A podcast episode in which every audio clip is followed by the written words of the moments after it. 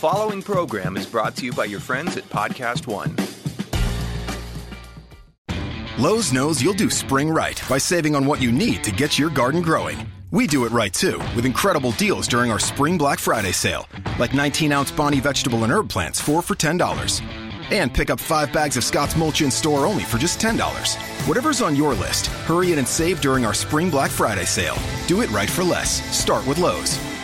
Offers valid through four seventeen while supplies last. Not valid in Alaska or Hawaii. Scott's offer valid in-store only. See store for details. U S only. You know, a lot of people are too scared to get in the game. They don't want to get hurt. They don't want to fall. They don't want to lose. But if you don't play in the game, you'll never win. Welcome to the Forbes Under thirty podcast. I'm Steve Goldblum, your host.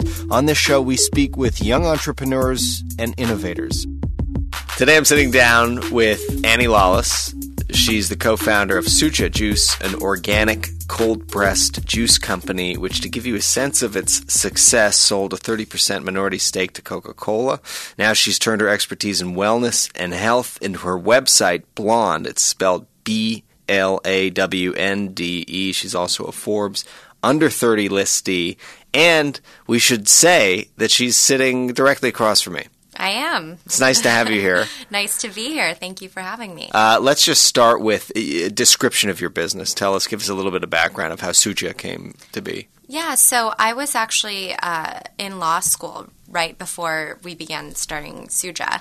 I had moved to San Diego from Phoenix after graduating undergrad at Arizona State. So I had no business experience, and I moved to law school and quickly realized that I was miserable. I did not want to be a lawyer. I got into, you know, sort of understanding what being an attorney actually entailed versus what I thought it would be when I was, you know, studying philosophy in undergrad and had all these ideas of helping people yeah. and thinking it was... What did you want it to be? Um, I thought that it would be a really great way to advocate for people. I was really into intellectual property. Um, and once I started kind of taking... my courses, I understood that I would be given cases I had no connection to, didn't care about. I would be doing a ton of research for the first, like, you know, five years of my career and just right. kind of being someone's little grunt worker. Yeah. And I realized this just wasn't my passion.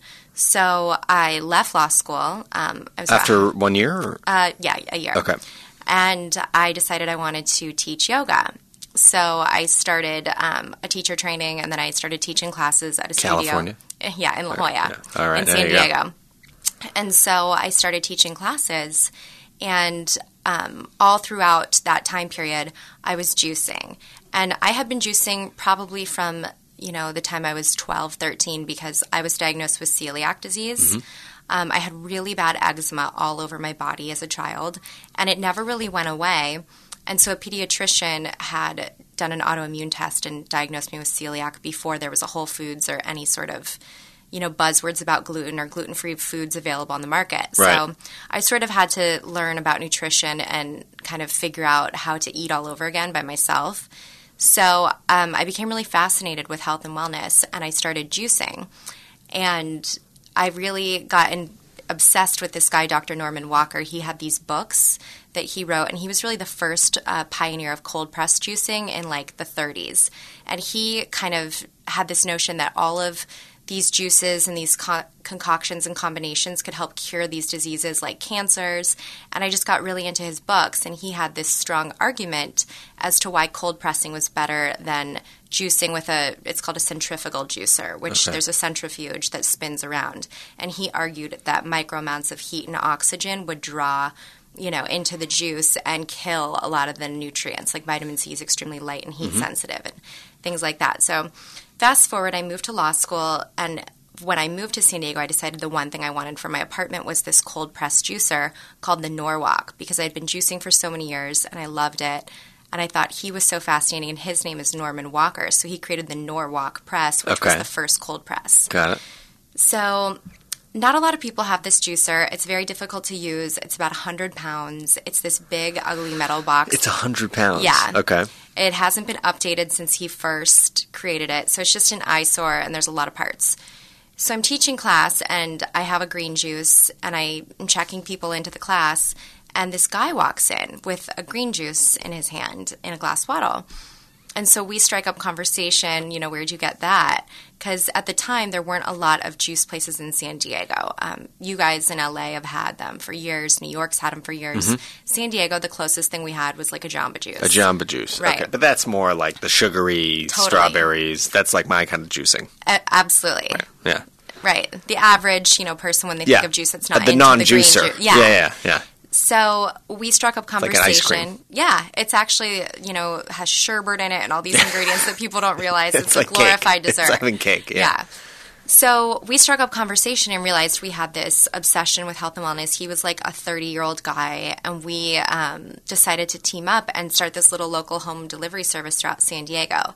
And he had already been delivering to a lot of clients throughout San Diego because he had this kind of background in the raw food world, had had a restaurant that closed. I think it was a little bit before, you know, that craze took off in San Diego. Mm-hmm.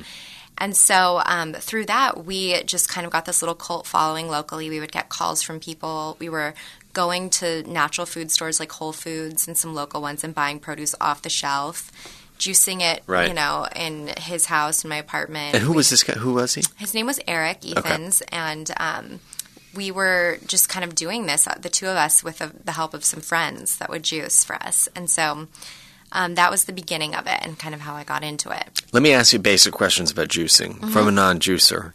When you say you're a juicer, what does that mean? Like, are you, you, how much juice are you having, and is it to the exclusion of other parts of your diet? Yeah, so there's really no rules with juicing. Um, some people like to do a juice cleanse where they exclusively yes. drink juice for a set period of time. It can be anywhere from a day to a full week. Right. Um, we did and do offer those at Suja, um, you know, juice cleanses and programs for people that want to do like seven juices a day where you have, you know, every three hours a juice, and then before bed you have a little bit of a heavier juice like a nut milk or something like that. Yeah. Um I personally am not a fan of juice cleansing, and I just incorporated it into my diet as a way to easily absorb nutrients and get a lot of things that I wasn't eating in my diet. So mm-hmm. when you juice, you know, you can juice an entire head of kale, an entire, you know, bunch of spinach, all these ingredients that to sit and chew through would actually not be able to consume. And juicing also makes the nutrients more bioavailable because there's no fiber, anything for the body to break down. Right. So all of the nutrition is pressed out, and you just drink it, and it's very easily absorbed into your bloodstream. Okay, let me ask you some other basic questions about juicing. I do a, I'm, you know, my dieting and exercise routine is it needs to be enforced okay. like the military. Okay. You know what I mean? So you I need do. A drill sergeant. I can't. I don't have discipline. So I do Barry's boot camp. Uh huh. You know that. Oh, yeah. Out here in L A And, I, you know, people yell, run, scream, all but kick you. It's very aggressive. Very aggressive. And then at the end, they have a – they call it the fuel bar. Which undoes all your work?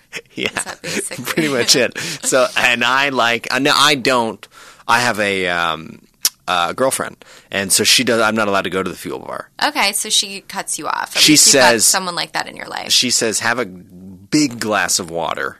And tell me if you need the fuel bar after that. Yeah. And you know what? Every time I have it, I don't need it. I have the water. Isn't that interesting? Because you feel like you need something. I need something, but I want it so bad. Mm-hmm. And I now I usually get the skinny P B. It's like, tell me if this is healthy. P B two?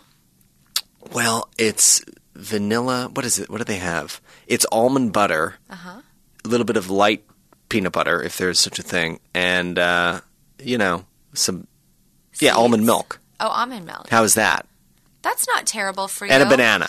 I will say I'm actually not a fan of reduced fat or like light nut really? butters and things because they're just removing oil and putting usually more sugar in there. Right. And I actually follow a high-fat diet, so I, I'm fine with fats. I just don't believe in sugars at all. Oh, no. Okay, so walk us through – I love a um, Splenda. No, no. Really? I think artificial sweeteners are so bad. They're chemical ridden. And really, for me, waste equals weight. So when your body can't digest something properly because it's not natural, it's a chemical ingredient.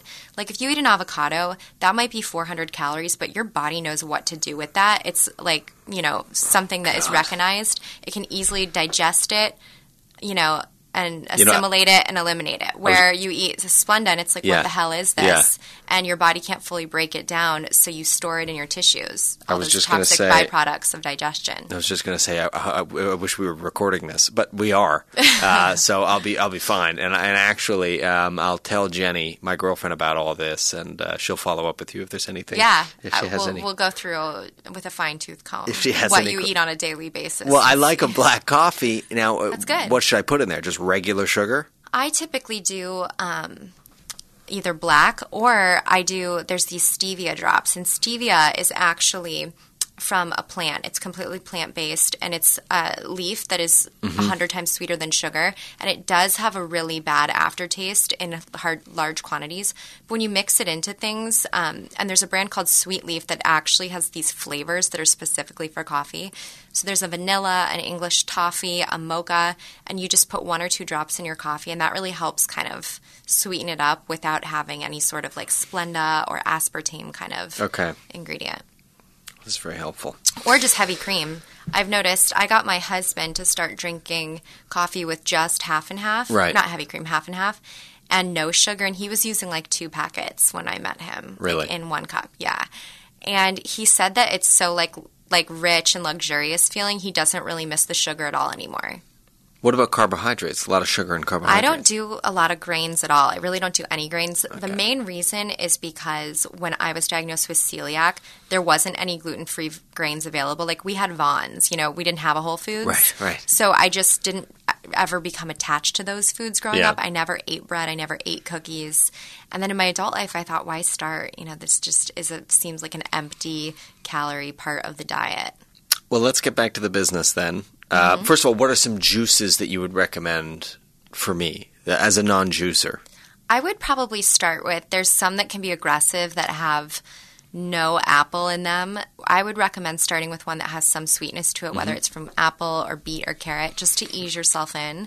Because if you drink a green juice that's like celery, cucumber, kale, spinach, and parsley, you're gonna you're not yeah. gonna get into it, and you're gonna think it's disgusting. Right. That's what I would – yeah, that's yeah. right. Okay. So you get a little apple in there, maybe a little honey. No. Right. No. Just the apple. Okay. Yeah. Just fruit. All right. Well, listen, we're uh, baby steps here. You're learning.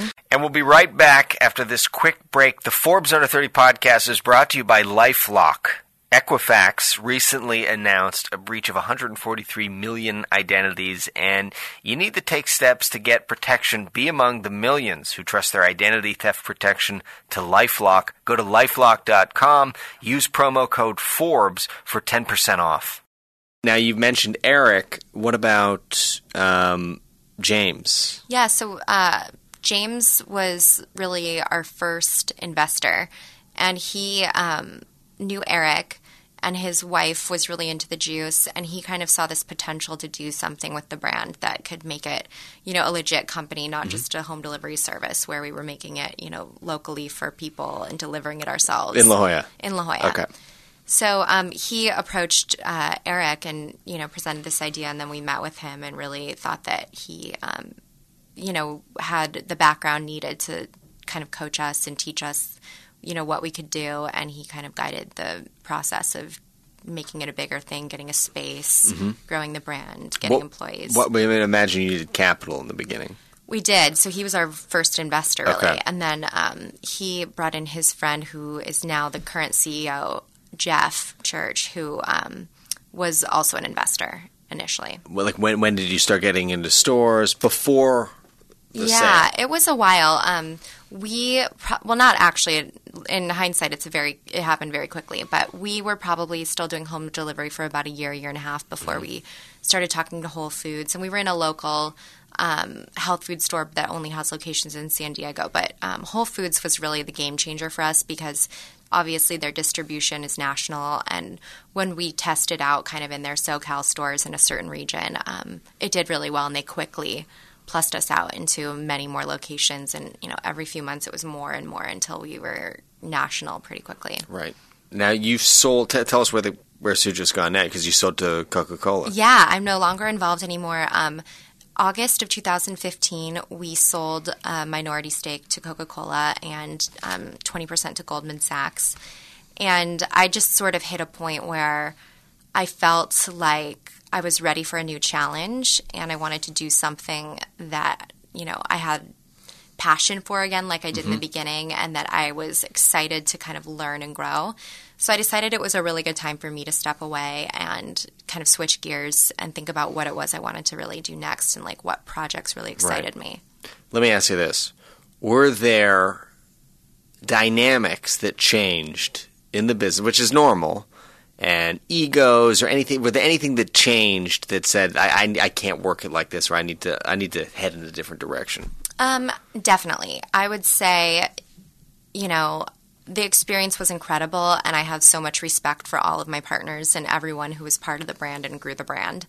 Um, but you definitely, once you get all these different personalities involved, you definitely see something that you've created turn into something that you wouldn't necessarily want it to be in that way, or you wouldn't want to necessarily stand behind, or, you know, certain decisions that you're kind of like, oh, that's not what I would do. And so you kind of start to feel um, disconnected from a brand that yeah. you were very connected to. Were you worried that the integrity of the brand would be lost? I don't think that the brand could lose its integrity. I mean, just the backbone of the brand is, you know, to help people create really healthy products, completely organic. And I thought that we had a really great run together, and that it was time for me to kind of step out on my own and do something that I could put my hands on again and feel the sweat equity and ownership behind. Yeah. What, what tell, then is BLAWNDE? What happened next? BLAWNDE was sort of my interim, and I still do BLAWNDE. BLAWNDE is my blog, and it sort of started as just – well, it actually started me posting meals, like what I'd eat in a day, like three meals a day, which okay. I realized people were really fascinated about. And then when I would post pictures, they'd ask me what shoes I was wearing, like if I was doing an overhead shot of my plate, okay. what, what my outfit was, what makeup I wear, what's my workouts like. And I right. realized people are just really curious. So I kind of started doing more lifestyle posting where I had outfit posts, Um, what I eat in a day posts, my workout posts, Can I look beauty on, posts. Oh, sure. I I'm, I'm imagine on Instagram you're pretty On Instagram, active, it's just right? my name, uh, Annie Lawless. Okay. What did you learn? I mean, first of all, was it difficult for you to get people interested in your life the way that they were? Annie no. Lawless. No. I think that it was quite easy. Um, I, it actually made me realize that people had been wanting to know more and want, did. I didn't have a platform that was my personal kind of page. I was with a brand and behind a brand. So once I had my is own, yeah, this is that was my wedding all, day. Like, I got oh married a couple God. weeks ago. That's beautiful. Thank you. Oh my God! Congratulations. Thank you. So this this was from your wedding just a little while ago. We're yeah. going to post all this. I recommend September sixteenth going to Annie Lawless on Instagram. And, uh, you know, you'll be among one hundred sixty thousand some odd people that are, that are doing this. Um, but that's very cool. Look yeah, at that wedding. You. That looks extraordinary. Yeah, we did it in Positano. Um, I've been Amalfi to Positano Coast. Yeah. on the Amalfi Coast. Did you love Coast. it? I went with my uh, my cousin Jordan. It wasn't very romantic, but it was. Uh, I loved it. I it's mean, I we, we rented spot. scooters and went up and the best mimicked. You know, we tried the our best Italian. You were Italian. Yeah, felt it. That was the most Italian I've ever felt for sure. You're, so you have no Italian. I have no Italian. Oh, I'm very Italian. Oh, are you? Okay. Uh-huh. Now, how difficult. I mean, this, you have a huge followership. You have a huge oh, followers. Followship? Followership? Followership. You have a lot of followers. Um, how did you build that audience? Um, it happened really organically. I would say consistency with my blog and just putting more content out there. You know, people started coming to my blog. I saw my analytics really start to grow. Mm-hmm. They obviously wanted to. On a blog, you know, you can only post so many times. A blog post takes a really long time, I learned. So I was only posting like twice a week, three times a week. But right. they want another place to see what you're up to on a daily basis. And then things like Insta Story and Snapchat are now there in a big way, where that's a huge part of being an influencer or a blogger. Right. Um, is sharing day-to-day tidbits, what you're doing, what you're wearing, what you're eating. And so I think it just kind of grew by my consistency and kind of always pumping out content. Well, you started with nothing, though. Oh, yeah. Well, coming from the brand, you know, after I would help being, you could use Suja to kind of – it helped a lot, because I know that there were a lot of people that I had written a lot on a the blog on our website on Suja. I would get a lot of emails from girls. Okay. A lot of like personal questions. And so I think that there were people that were excited when I had kind of my own space to like right. connect directly with them. So it was – I think a lot of those people came over. And then it just kind of grew from there. Does it ever drive you crazy, though, that you have this thing that you have to feed when you're kind of – because you strike me as like I – you know, you, I'm sure that uh, it's really interesting what you're what you have to say, but at the same time, you struck me as somewhat of a private person. I am. So how do you reconcile those two things? Um, I am, and it's interesting. I talk to my husband about this a lot because there's times where we will be, you know, on a trip or – you know, at dinner, and he'll say like, oh, do you need to snap this before I eat it? Like on his dinner yeah. and things like that. So I sometimes just like shut off and I just do unplug. Right. But for the most part, it's such a part of my life and I really enjoy it. And I have a really good rapport with all of my followers. And like I sit in bed at night for a good hour and go through all my direct messages. I try to write back every single comment on mm-hmm. Instagram. And for me, it's really fun to connect. So I actually don't mind it. Um, I think that if it did start to feel like a burden and something that was like a constant annoyance on a daily basis that I had to do, it would be different. But I'm really passionate about it. And it has to be authentic. Because oh, the totally. second you start faking it, I mean, like people just go across the street, right? And people know you so well after, you know, following you and seeing your content that you have to – they kind of want to connect. They know your personality. Now, what is that? They know you, but you don't know them. So does this ever translate into real life? People coming up and being like, I'm a big fan. I oh, just yeah. wanted you to know. Yeah. It's really interesting because um, I usually – it happens a lot in San Diego, um, but I was in an elevator in Spain, in Barcelona, and I had been out with my husband. We – got back really late from this really fun dinner. We walked the streets, went and got coffee. Yeah. It's like two. And I'm the last thing I'm thinking is I'm going to see anyone. And I'm in an elevator at this hotel called The Arts. And this girl and her husband are in there. And she goes, I'm so sorry to bother you, but I read your blog. I am like so obsessed with it. I just want to say hi. Do you mind if I get a picture with you? And then we actually – kept in touch. So I said, when you get back to your room, send me a Facebook message so I like know your info. We can, right.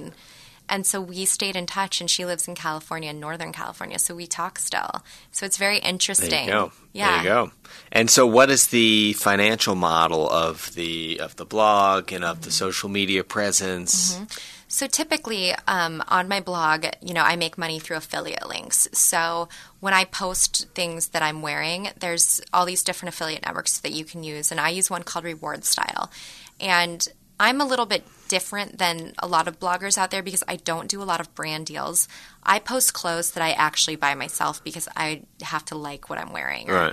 But if I'm wearing something and I get a bunch of questions, I'll go find it online. Like say say about this dress at Nordstrom. I'll go to Nordstrom dot com, find the dress, use RewardStyle. There's like a little um, toolbar button. You click it. They're link, they kind of link you up. Um, you're already registered with them. They link it up and give you a unique link that's not – Nordstrom dot com backslash, you know, it's RewardStyle, whatever, and it takes them through the affiliate. So I get a commission of, it's a very small percentage, but it adds up, you know, when you grow right, your right. content.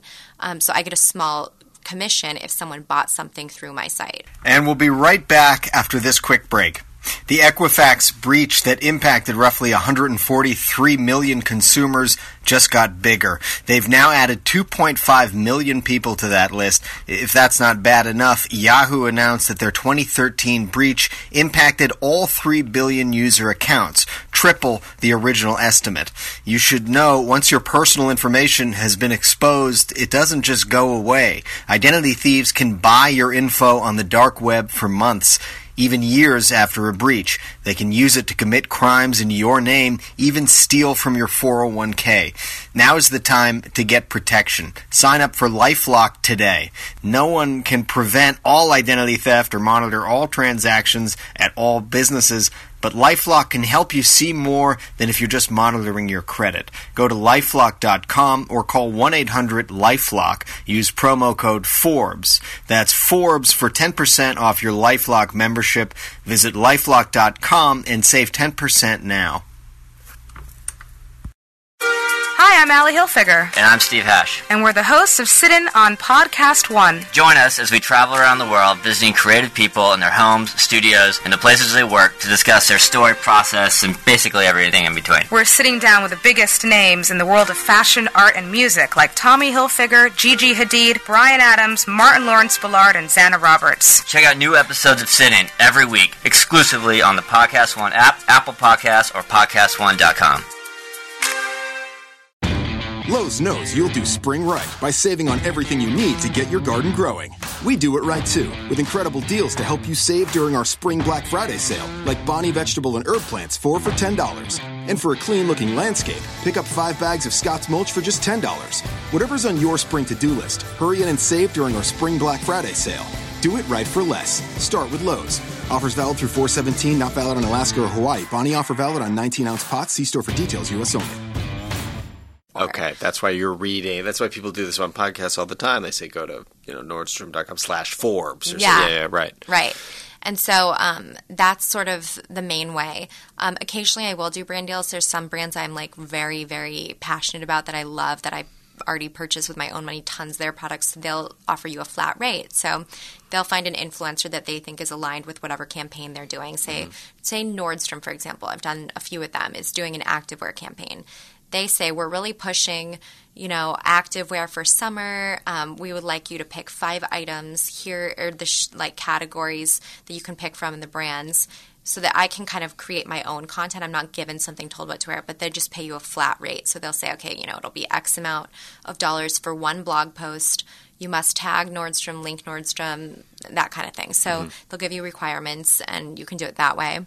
Um, but for the most part, my blog is really not to make money. There's a t- I would say the majority of the time I don't I even really tag my stuff.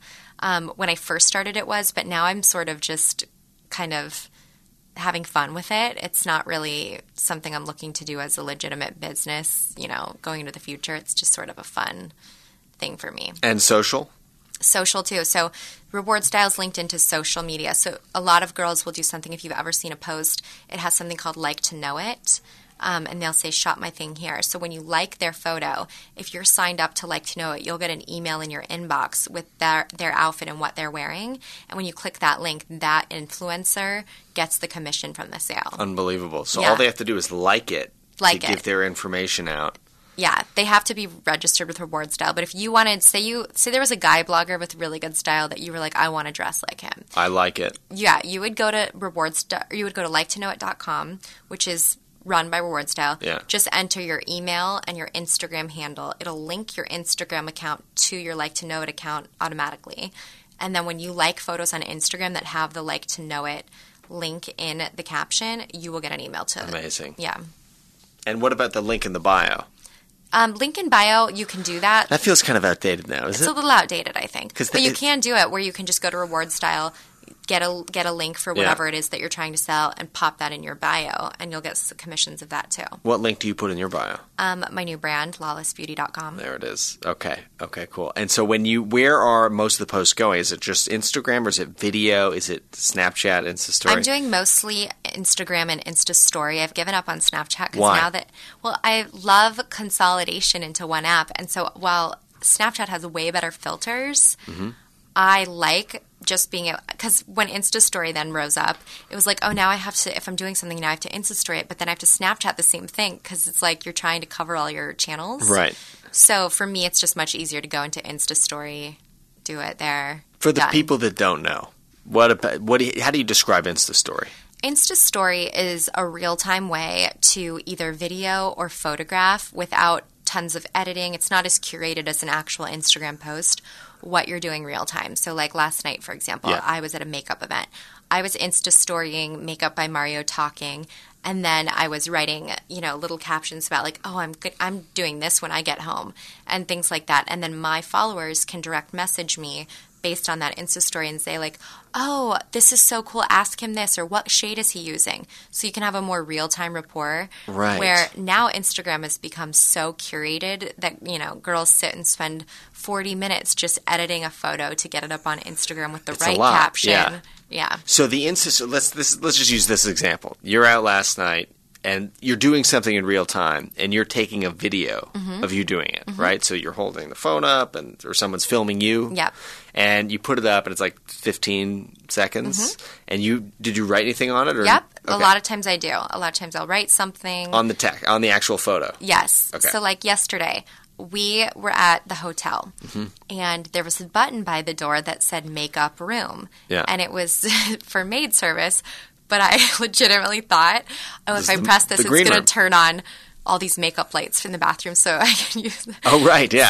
So my husband was like, are you kidding? Of course that's not what it means. It's to make up the room. So, like, I Insta-storied you guys. I just pressed this button and yes. thought. So something like that's not an Instagram post, but an Insta-story can kind of, in a much more casual way, real-time share funny things that right. happen throughout your day, little stories, stuff like that. It's not archived, though, is it? No, it's twenty-four hours and it disappears. twenty-four hours disappears. So if people want to comment on that, do they comment on that Yeah, so on an video? Insta story, you just click reply okay. as it's playing if you want to comment on it, and I'll get it as a D M in my inbox. You know, there's two camps of people listening to this. One is like, it's incredibly fascinating. The others are like, how do you not know what like, she's duh, describing? Duh. Yeah, and that's okay. We can live. We can live between those both.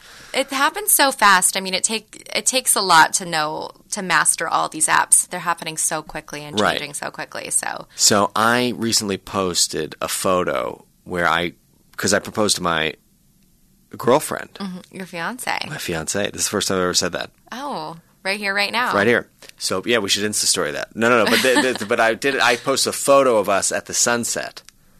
That's beautiful. But I don't think I would want to get into an Insta-story where I'm like, this doesn't seem like the right bench to do it. This doesn't seem – you know, because no. I could have done something funny. At that time, I actually felt important too, to unplug. It's too special. It, it's such an emotional moment. It's an emotional moment. It, it, that's the most emotional photo I've ever taken.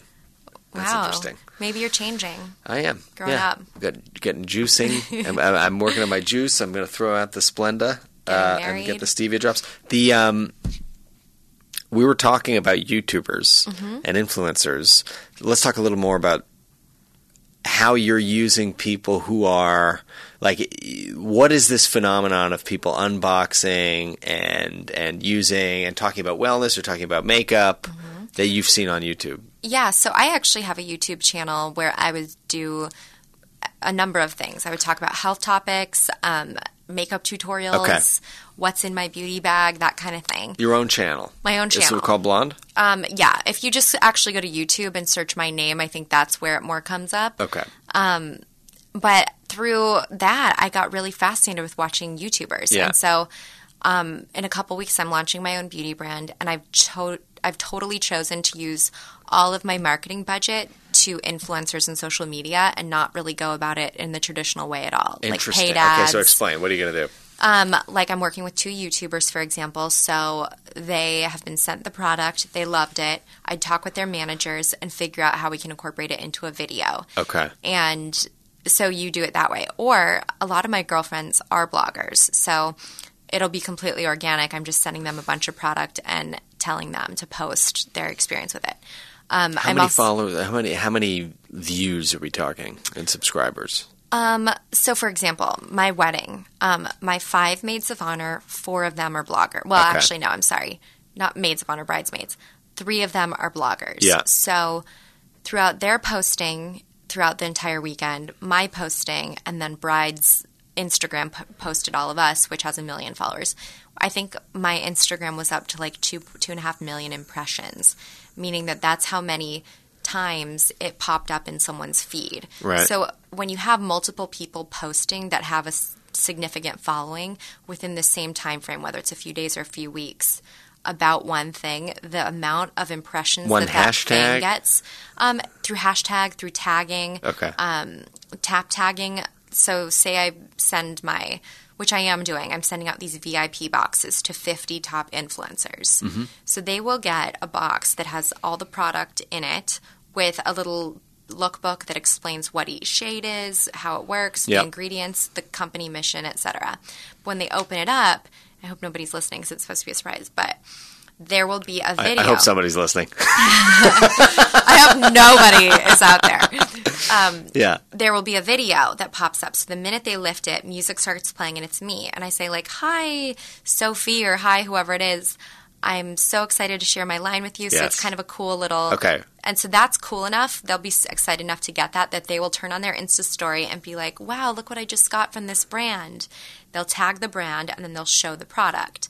So when you have fifty girls with a significant following doing that in the same week. Right. They're all making videos about it. And tagging the brand, the brand starts to get some social traction because now people are coming to my page. They're clicking. They want to know what it is. They see this. They're wondering, oh, so-and-so got this. And so what is that? And so it's an interesting way. And for me, I've noticed my audience has a connection to me. They trust me. When I say that I like a product or I'm using a product, they know that I'm being right. honest.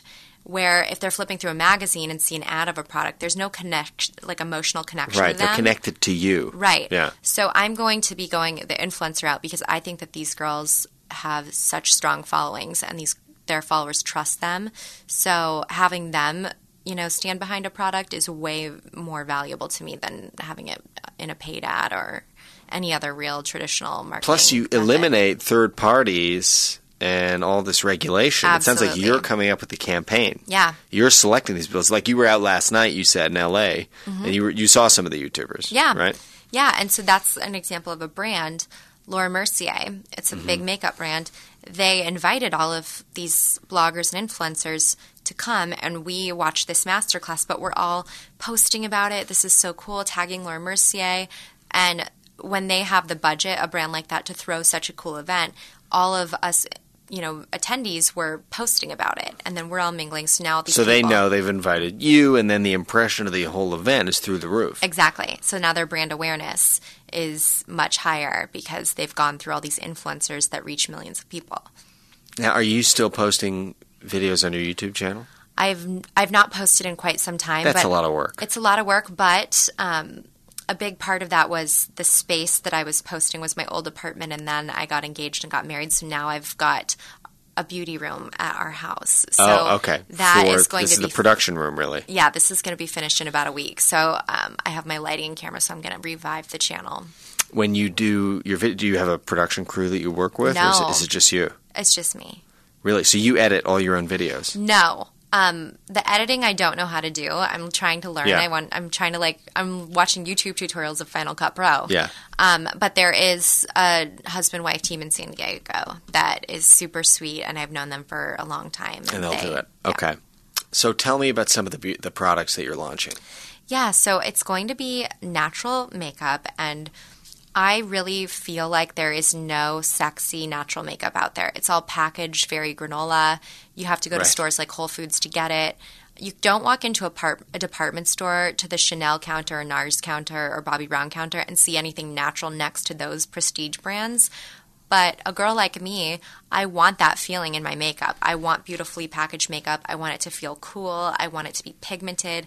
I want it to be long-lasting and heavy-duty just the way that conventional makeup is. And I couldn't find any natural makeup that performed that way.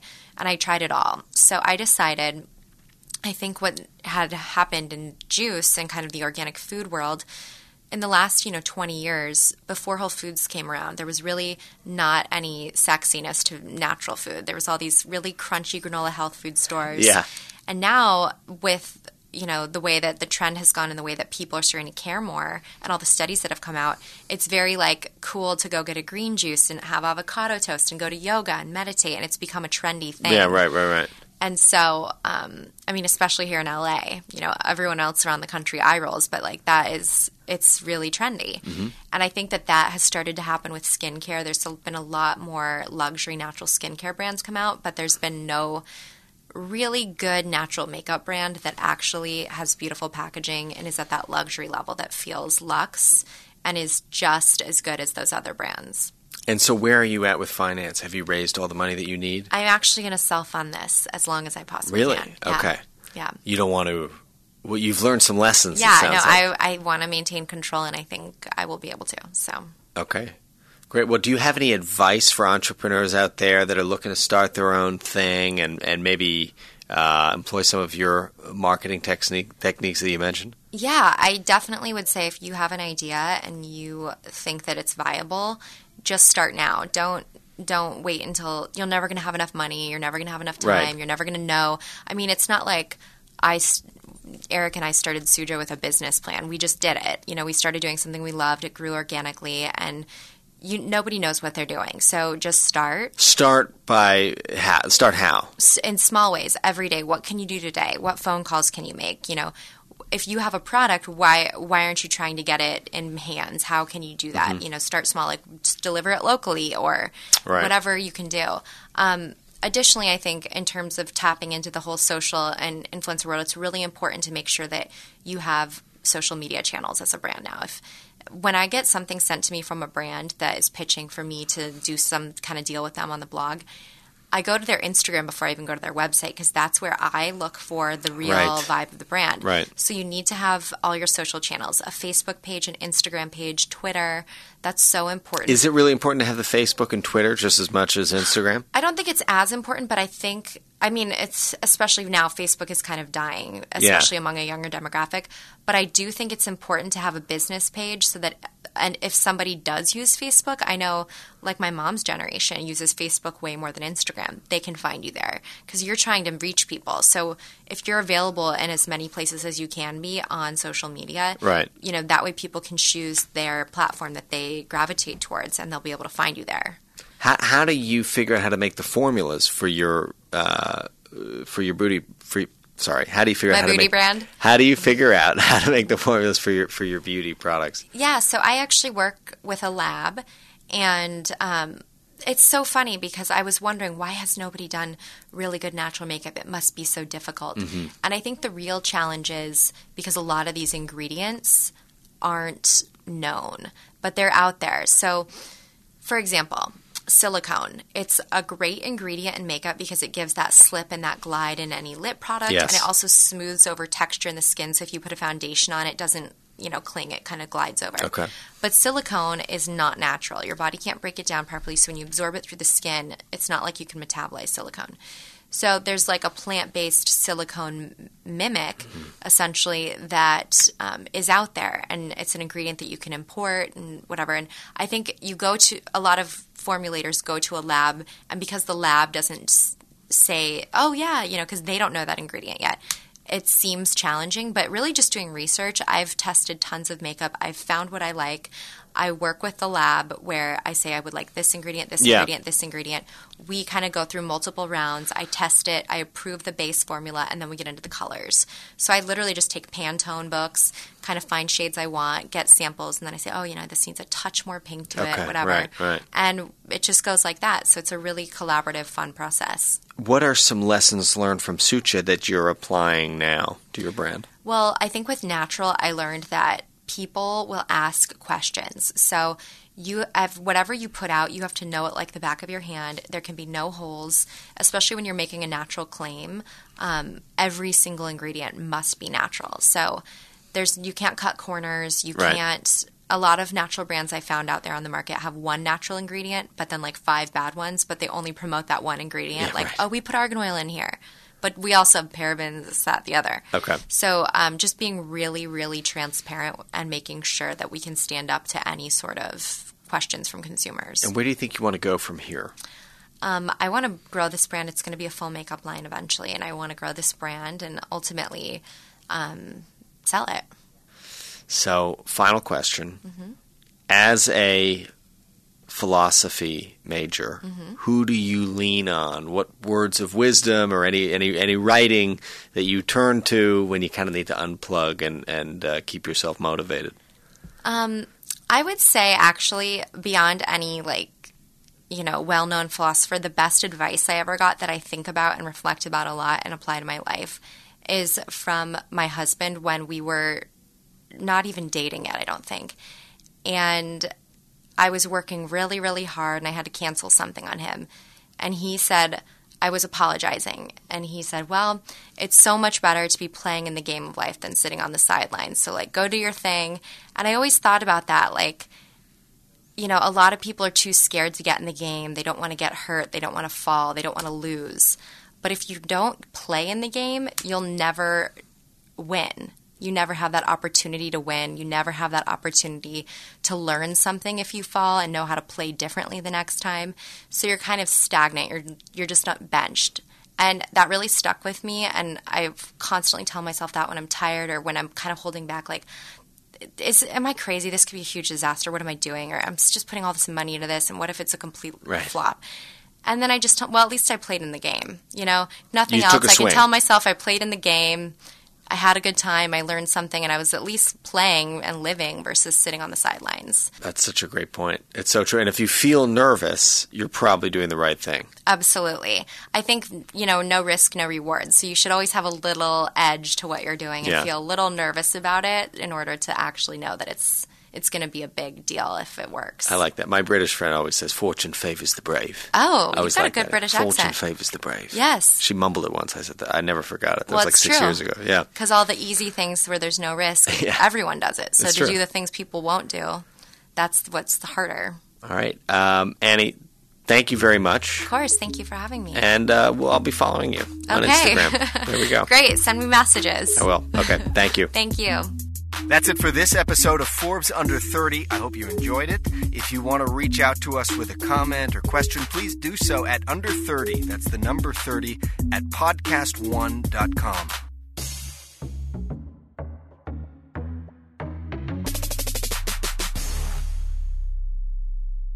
Hey everyone, it's Caitlin Bristow, host of Off the Vine with Caitlin Bristow. I wanted to tell you guys about my upcoming live A M A. This always makes me nervous when things are live and people can ask me anything, but let's see how it goes. You can check out my exclusive A M A Ask Me Anything on the Podcast One app. Just download the Podcast One app in the App Store or Google Play now. And then on October twenty-ninth at four p.m. Pacific, seven p.m. Eastern, grab a glass of wine and ask me anything.